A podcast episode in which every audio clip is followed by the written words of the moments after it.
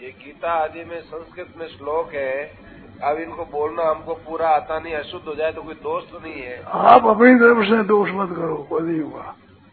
अपनी तरफ़ से सावधानी रखो फिर पुण्य होगा।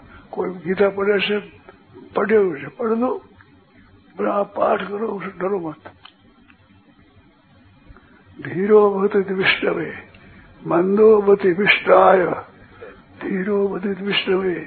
उभयो से सबम पुल्यम तो भावग्राही सनातना भगवान भावग्राही है।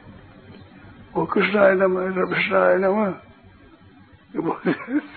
भगवान राज़ी हो जाएँगे। जो बालक है तो तेरी माता। सुनाई मुदी तो मन पितु अरु माता। बताओ। तोता बोले, ठीक, शुद्ध बोलता है क्या वो? राज़ी हो जाओ तो ऐसे आप सरलता से भगवान आगे कहो अपने मन में कवर दे सीधी जाती। तो अशुद्ध वर्ष राज़ी हो जाएगी भगवान।